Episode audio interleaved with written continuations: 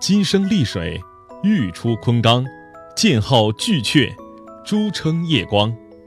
本句写大地上稀有的物产，意思是丽水产黄金，昆仑出美玉，锋利的宝剑号称巨阙，珍贵的明珠叫做夜光。子罕不贪玉，守身如玉，冰清玉洁，宁为玉碎，不为瓦全。在我们中国人的心目中，价值连城的美玉是财富的体现，更是人格美的象征。春秋时期，宋国有个大臣叫子罕，他一向廉洁奉公、勤政爱民，深受百姓敬爱。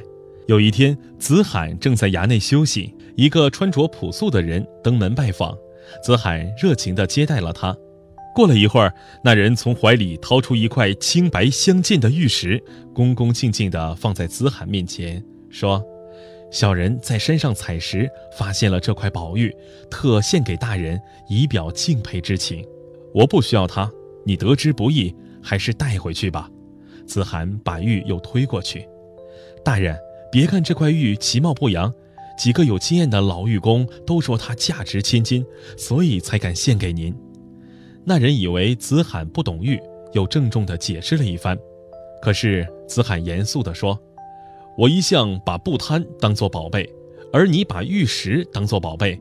如果我接受了这块玉，你我岂不都失去了自己的宝贝？我看你还是把它收回去吧，这样咱俩都能拥有各自的宝贝。”大人的清廉真是名不虚传啊！那人不由得对子罕的高尚人格肃然起敬。随后，他才坦然地说出了献玉的原因：小人只是个普通百姓，突然得到这么贵重的玉石，怕招致杀身之祸，请大人一定收下。